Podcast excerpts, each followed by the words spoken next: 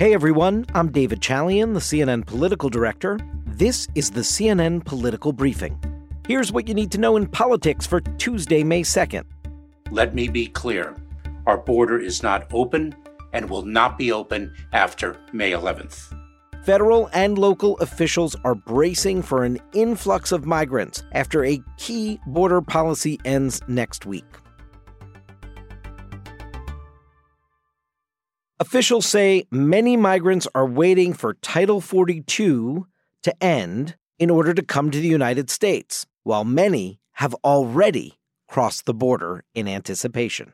That pandemic era border policy, Title 42, has allowed U.S. authorities to quickly turn away migrants seeking asylum at the border, but it's set to expire on May 11th. That's next Thursday. The Biden administration has been working to set up new policies to deal with the possible border surge. But even with those in place, officials recognize they could face an overwhelming number of people who have been anticipating the end of Title 42. On Thursday, Homeland Security Secretary Alejandro Mayorkas summed up what the Biden administration is prepared to do ahead of Title 42's end, while calling on Congress to act. We will do all we can to manage our border and increased encounters in a safe, orderly, and humane way. We are working with our regional partners. We are going after the smugglers. We are surging resources to the border, but we cannot do everything that we need to do until Congress provides the needed resources and reforms. Sources told CNN today that the administration is planning to send an additional 1,500 active duty troops to the border. That's in addition to the 2,500 or so that are already there. A Homeland Security official said more than 22,000 migrants are also currently in U.S. Customs and Border Protection custody. And a Homeland Security official said daily encounters are hovering around 7,500. 7,500 daily encounters at the border. There are already hundreds of migrants lining the streets in El Paso, Texas, where the mayor has declared a state of emergency. You may be wondering why there are so many migrants in the streets of El Paso right now, if indeed Title 42 is still in place. CNN's Rosa Flores is in the border town and filed this report earlier today. Well, here's what we know. From talking to migrants and community leaders and officials on both sides of the border, I can tell you that thousands of migrants, nearly 40,000, are in at least four northern Mexican cities, and frustration is boiling over. A lot of them are deciding to cross the border. That's why you see so many out here. Some of them are turning themselves in to border authorities. Others are deciding to cross the border illegally because they've lost patience. It's worth noting for Title 42 to work, Mexico and other origin countries have to be willing to take back the migrants that the United States is quickly expelling. My colleague Priscilla Alvarez tells me many people are coming from Nicaragua, Cuba, Venezuela, and other places, and it's hard to send some back home due to strained diplomatic relations as well as pretty complicated logistics. There's a cap on how many expelled migrants Mexico can take. So U.S. border officials have to process the rest. On top of that, El Paso Mayor Oscar Leeser told CNN he believes 10 to 12,000 migrants are getting ready to cross into El Paso. Our biggest concern is after talking to some of the asylum seekers, they're under the impression that uh, after May 12th, they will have asylum into our country and we're, we're trying to explain to them that that's not true. Our border's not open today. Our borders will not be open on May 12th. Here's another El Paso city official, Cassandra Hernandez, summing up what resources are needed that they've requested from both state and federal officials. We need staffing to support with policies, processes, with uh, making sure we're sheltering and getting meals. We don't have enough transportation to get migrants out fast enough, which is leading to the mass congregation on streets and in shelters. But most importantly, that mass sheltering from the federal government is critical. So, what will be the law of the land when Title 42 expires?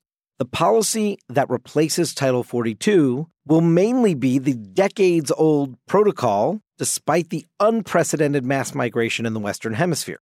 That includes bringing back legal consequences for migrants who try to repeatedly cross the border and gradually restarting a policy that requires some migrants remain in customs and border protection facilities for the first step in the asylum process. Plus, last week, the Biden administration said it will set up regional processing centers in Latin America for migrants to apply to come to the U.S. from there. Those brick and mortar centers will be in Colombia and Guatemala, two countries where migrants often pass through on their way to the U.S. Mexico border and one entirely new regulation would largely bar migrants who traveled through other countries on their way to the U.S. Mexico border from applying for asylum. On Monday, Republican Congressman Tony Gonzalez from Texas gave his thoughts on what needs to be done to address the problems at the southern border.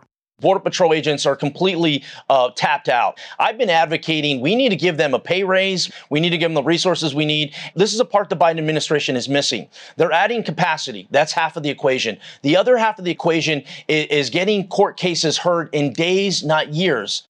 Yesterday, White House Press Secretary Karine Jean Pierre seems to agree with some of what Congressman Gonzalez is proposing, but accused Republicans nationwide of politicizing the border.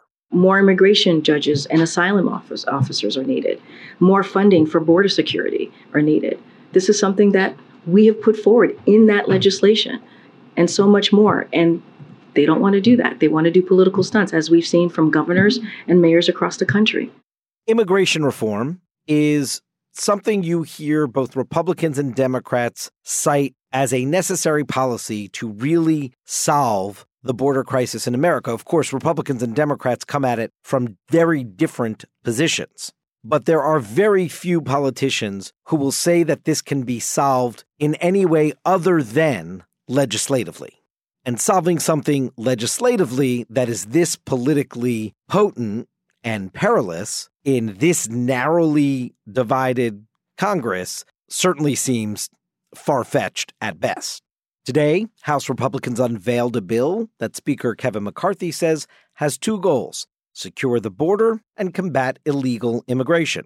The package combines a number of different bills and includes border wall funding, limits on asylum seekers, enhanced requirements for e verify, and an end to the so called catch and release policy. McCarthy said Republicans are aiming for a vote on the House floor next week when Title 42 expires. If it does indeed pass the House, there is almost a 0% chance that it will pass the Senate. And this new moment of crisis for the immigration system and the border in the United States is coming just as President Biden has announced his reelection campaign. He has faced criticism from both the left and the right throughout his tenure as president on this issue and it's coming to a head precisely at the time that the debt limit battle with Congress is coming to a full boil. So, two major political problems to solve for the president as he is trying to turn the page to his argument to the American people that he deserves another four years in the job. That's it for today's political briefing. Thanks so much for listening. And if you like the show, please consider rating and reviewing us on Apple Podcasts. We'll talk to you tomorrow.